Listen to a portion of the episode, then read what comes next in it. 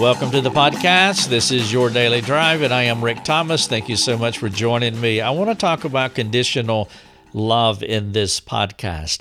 Conditional love is I will love you as long as you meet my expectations. Now, you know that is a problematic way of relating to another individual because there's not a person on this planet that can meet your expectations the way that you want them and in the time frame in which you may want them perfectly. It is not possible, not all the time. And if we're not careful, we can fall into the conditional love trap. I will love you as long as you are doing XYZ for me. This happens all the time in marriage. I've been doing marriage counseling for a long time. And I see this idea of conditionalism, conditional love regularly. And it's because a spouse has done something wrong.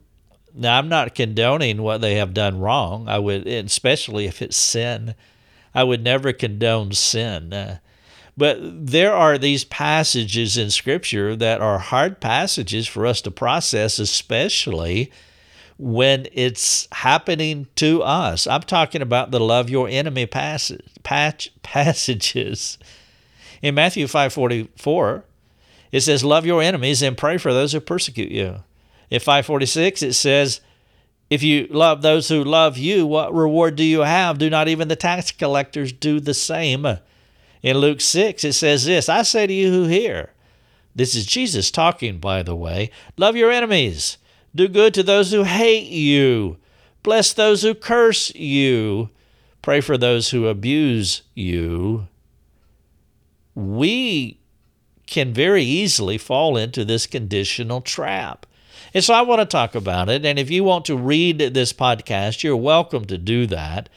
The title of the podcast is You Hurt Me, so I Don't Love You Anymore.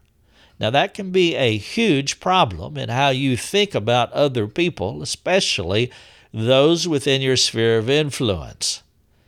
I had a friend of mine just remind me four days ago about this article I'd written it a few years ago, and of course, I'm on this five year plan. I'm trying to get all of our article content in audio format. So I'm doing a podcast for all of our resources so that you can have the option to read our articles or to listen to them.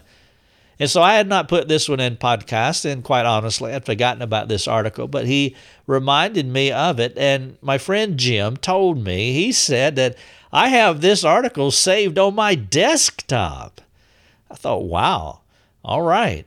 Well, I need to put this in a podcast for you, Jim. And so that's what I'm doing here. Now, he went on to say that he has shared this with scores of other people. This is one of his go to articles, and I would assume the way that he was talking about it, that this article has affected him more than any other that I've written on our website. And so I'm grateful for that. Now, you're welcome to share this as well. You're welcome to save it to your desktop, like my friend Jim did. And of course, if you want to read it word for word, there's 2,000 words here, a little more, I suppose. Uh, you can read it. You can use it as a study. I would encourage you to do this because this idea of conditionalism, it's a big deal. It really is. You're probably disappointed every day by something, by someone, probably by someone who's really close to you, and you have to guard your heart about how you think about them and how you respond. Now, let me give you a caveat for this article because there is a lot of abuse that goes on in marriages and other relationships within the church, in, within our church environments as well. And so I feel compelled that uh, what I need to do is to make sure that you clearly understand that this podcast is not intended for those who have gone through abuse or are going through abuse or any other kind of violence. Loving those who hurt you does not mean, it does not apply, imply that you must subject yourself to abuse. I am not saying that at all. The right response to abuse, listen to me, the right response to abuse is to leave the abuser. Now, you can still love the abuser. And I think it's important for us to make sure that we understand what the word love means. Love is a broad word, and I'll talk about this in a moment, but sometimes love could mean just having pity on the person that you are thinking about. Pity in this context can be a form of abuse. Now, what Jesus said in the passage that I read earlier in Luke 6, the form of love that he's talking about for those who abuse you, he said, Pray for those who abuse you. That is a form of love. And so you can love your abuser that way, but it doesn't mean that you have to submit to them. It doesn't mean that anybody uh, has the right the liberty to run roughshod over you because you are loving them. In fact, I think many times we have a poor definition of love. Sometimes love is courageous and firm and strong and even defiant at times.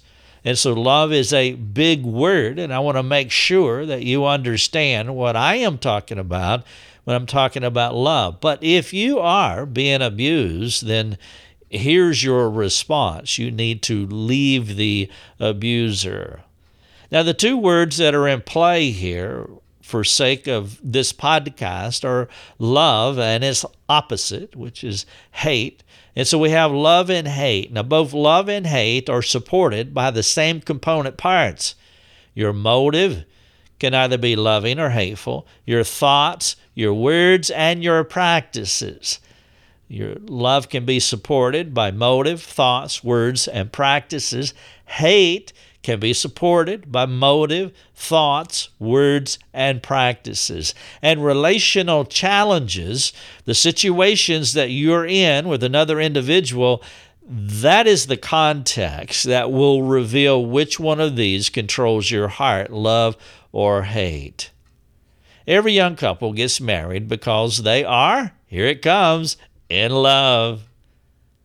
And about half of these couples become divorced because they are no longer in love. Rarely will anyone challenge the couple before marriage regarding their understanding and practice of love, and that's a problem.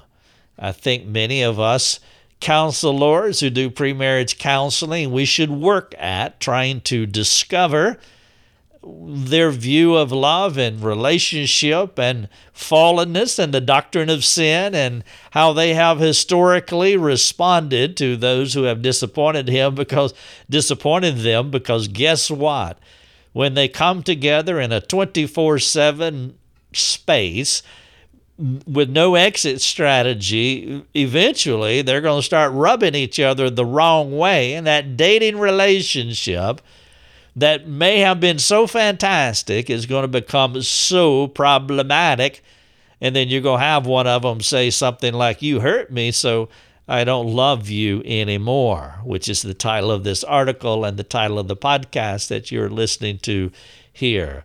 What we can do in our premarital counseling is we can politely assume the young couple knows what they are talking about when they say they are in love. I think if you were to step back from that assumption for a moment and run it through a biblical filter, you might have second thoughts regarding their assessment of love, but also their assessment of each other. Here's a good assessment of each other. Jeremiah 17:9. You know it well. The heart is deceitful above all things and desperately wicked. Who can understand it? Now you can say that you love someone. Anybody can say that, but it is only in the crucible of a trial when you're authentic understanding and practice of love will become clear. Bring on the heat. And when the heat comes down on you and your relationship, what is inside of you is going to come out your motive, your thoughts, your words, and your practices. The young couple in love is no different from you or me. I loved my wife before she was my lo- before she was my wife. I love the dating relationship. I think we should date forever and never get married because dating is perfect. It can be perfect. You can let the girl out at the end of the day. Lucia would go to her parents' house. I would go to my place, and then we'd do a reboot every day. God was good. Life was good. We were so in love. And then she became my wife. Or you could say it the other way I became her husband. That's probably worse. But when she became my wife, I began to love her less. Of course, I could spend the conversation by saying something like, Oh, I loved her, but I did not like her. I've heard this nonsense in counseling many times. It's silly semantics. At best, it's intellectual dishonesty. Let's not split hairs here. Call it what you will love, like. The point is, and let's not miss the point, none of us will know the kind of love that we have for another person until something difficult comes between them. This perspective applies to any relationship, not just marriage, siblings, brother and brother, sister and sister, brother and sister, parents, children, work relationships, and let's not talk about the church. When my marriage got tough, my definition of love was tested to the point to where I decided I did not love my wife any longer. I see this outcome all the time in counseling. People are in love, then they fall out of love.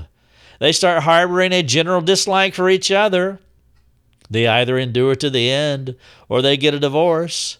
Then they become former friends who are no longer friends. Let's talk about biblical love here for just a second. Honestly, there is nothing a person can do to you that can stop you from loving them.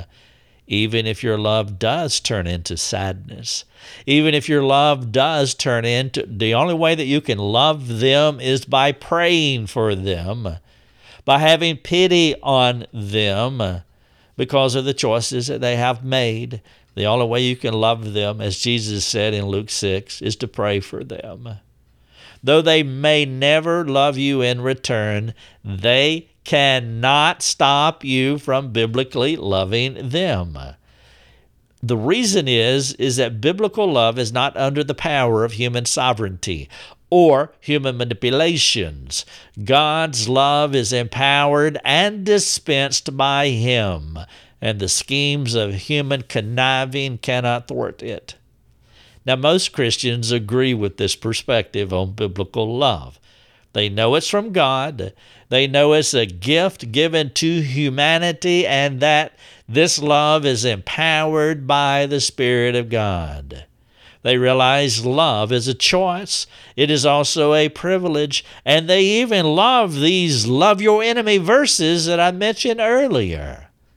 They know to be unwilling to love your enemies is contrary to the gospel as well as to the Bible because Jesus said it. Let me say it again, Matthew 5:44. Love your enemies and pray for those who persecute you.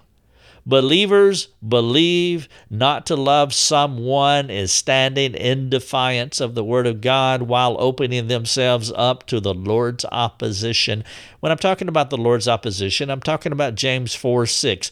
It says, God opposes the proud, but gives grace to the humble.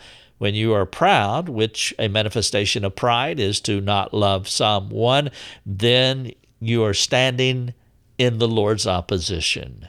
To be like Christ is to love the unlovable. To follow Christ is to love your enemies.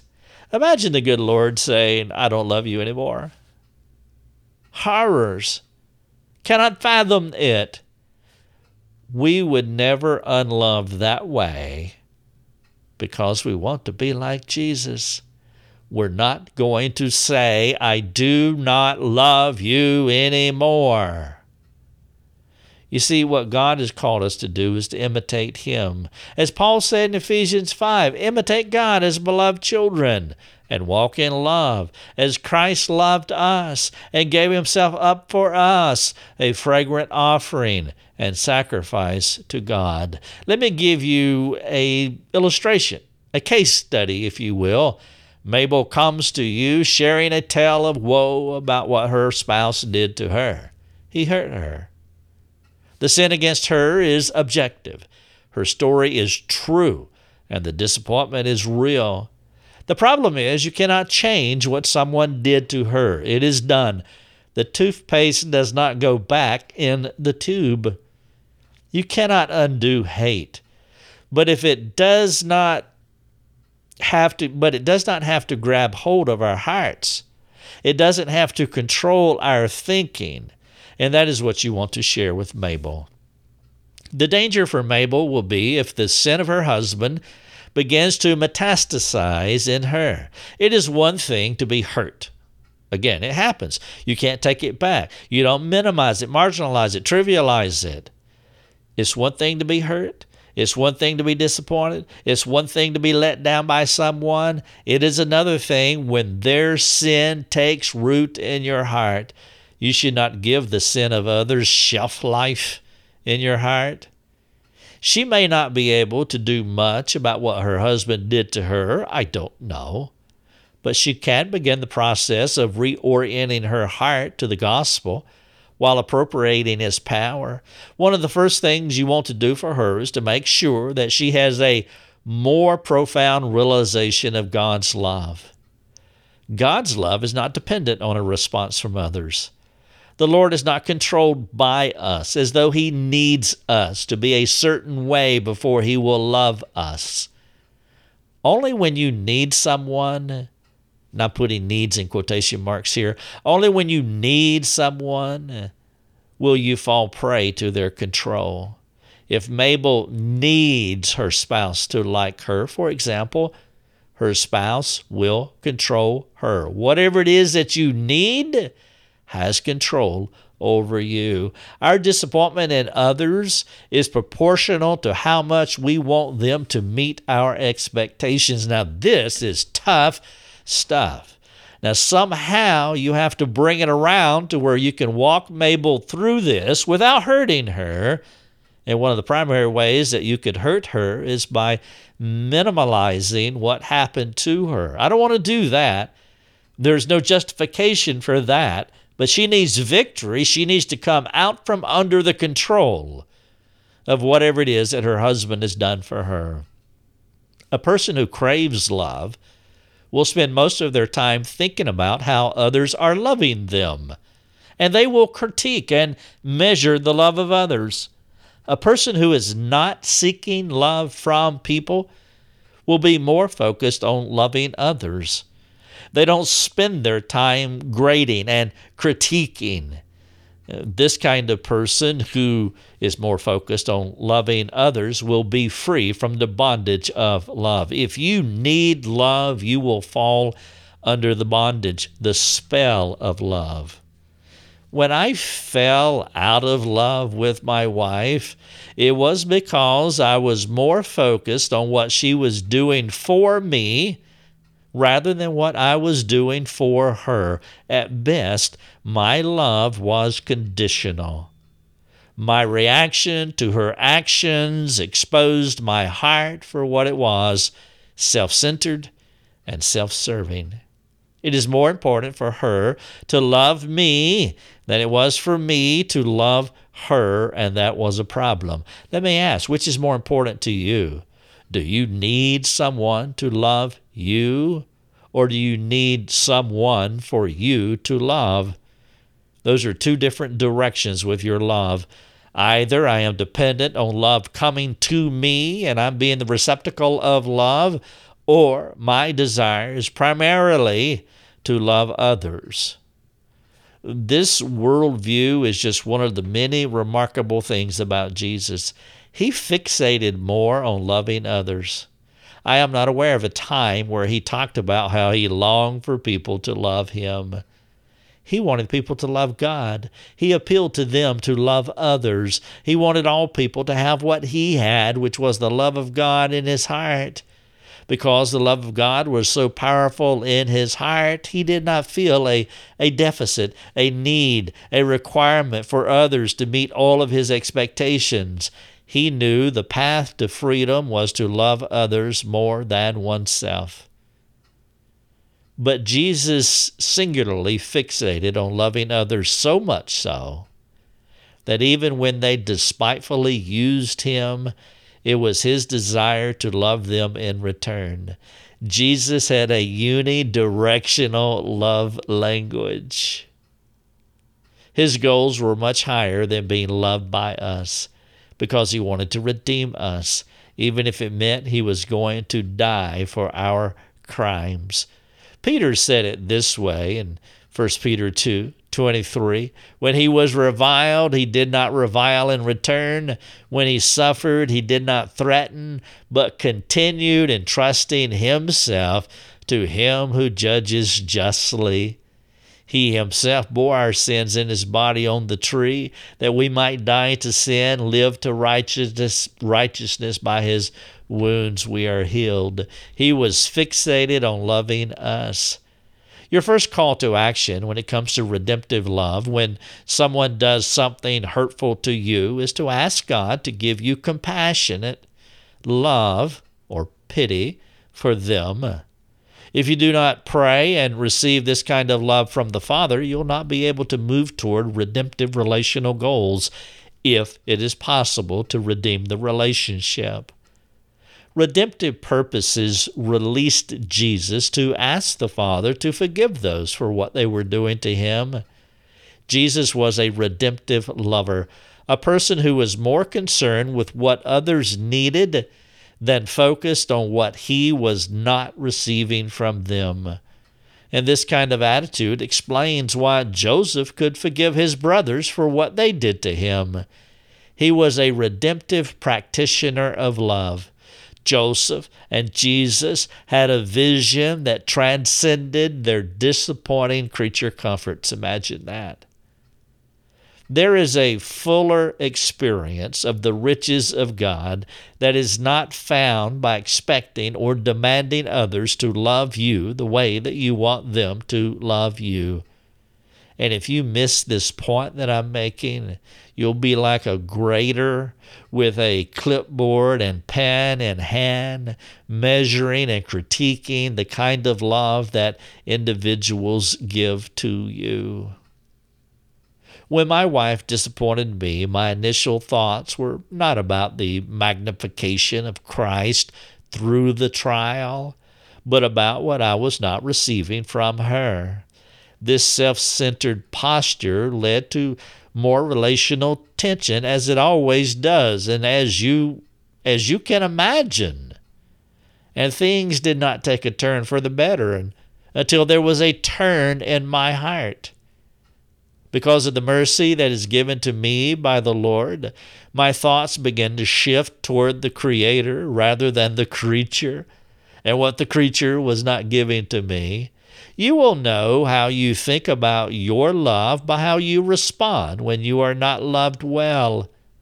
And since your mouth reveals your heart, your words will serve as a mirror to show your genuine self, to show your authentic Christianity. What were the words that came out of your mouth the last time someone disappointed you? That will tell you where you are on this love hate spectrum. The title of the podcast is You Hurt Me, so I don't love you anymore. I would encourage you, if you can, to read this article. I have a short video here as well, and then I have three other articles linked here. You can spend a lot of time in this article. Let me give you your call to action. The first step in reconciling and restoring a broken relationship with another person is to reconcile and restore your heart to God. When your sinful disappointment with another person's sin happens, your first action should be vertical, not horizontal.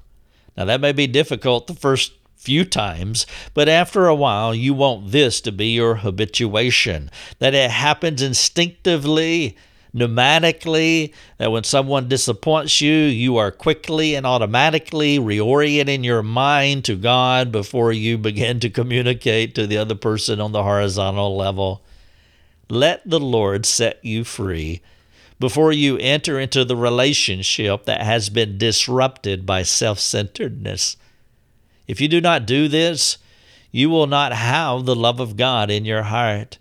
Your sin at their sin will quench and grieve the Spirit's enable, enablement in your heart and life. Only an offended person, empowered by God, can engage their offender with love, mercy, grace, and truth.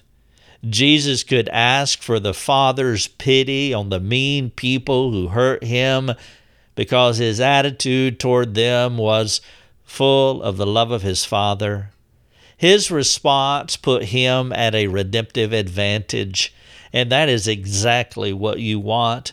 When someone does something unkind to you, you don't want to be controlled by that, but more than that, you want to be at a redemptive advantage.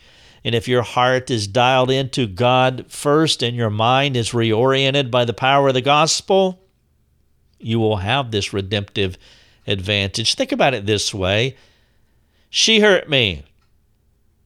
I am upset with her because I am more focused on me than her. I cannot be redemptive in her life. Now, that is how it typically goes with a lot of us. Those are the three steps. Let me repeat them. Number one, she hurt me. Number two, I am upset with her. Number three, because I am more focused on me than her, I cannot be redemptive in her life. And because every time when I say something like what I just said, somebody of the opposite gender says, Well, you can turn it around. I try to have enough faith and trust in my readers that they have enough common sense to know that you can turn it around. But some people don't, or maybe they're so angry or so hurt that they have to make sure that this could be the other way as well. And so let me say it the other way just for clarification's sake. He hurt me. I am upset with him. Because I am more focused on me than him, I cannot be redemptive in his life. Now, if this scenario is true for you, it begs the question Do we want to be redemptive in the life of the person who hurt you? If you do want to be a redemptive force in someone who has hurt you, there is only one thing for you to do if this scenario is true for you, you need to repent. You must repent. Repentance would look like this one, she hurt me. Two, I am sad by this, but I see the Lord has given me a counterintuitive gospel opportunity. Three, I am not going to make this about what I am not getting. for. I'm going to make this about God, His glory, and His fame. Five, I am now positioned to receive God's grace for my hurt while being empowered by wisdom and courage to act redemptively toward her. Now, that is a dramatically different scene from what I first described. And as you have probably perceived, this second illustration is how God saved you. You hurt Christ, but he did not make it about what you did to him. He made it about what he could do for you. The unidirectional force of the gospel leads to redemption. I have some questions here that you're welcome to read. They're at the end of this podcast slash article, and it will help you to do more reflective work on this idea that I'm communicating here. The title of the podcast and the article, You Hurt Me, so I don't love you anymore and I'm aware that your situation is unique. You have your own relational challenges, whatever they may be. Perhaps you would want to discuss these with us. Then I want you to do that. Go to our website, rickthomas.net, N E T get your free username and password. And then you can jump on our free community forum and you can ask any question that you want to about this or about something else. Please share this article with someone. You hurt me, so I don't love you anymore. Thank you so much for listening. Your Daily Drive is a production of rickthomas.net, a global community that is seeking to live more productive and inspiring lives. If you'd like to learn more about our community, please go to rickthomas.net. rickthomas.net.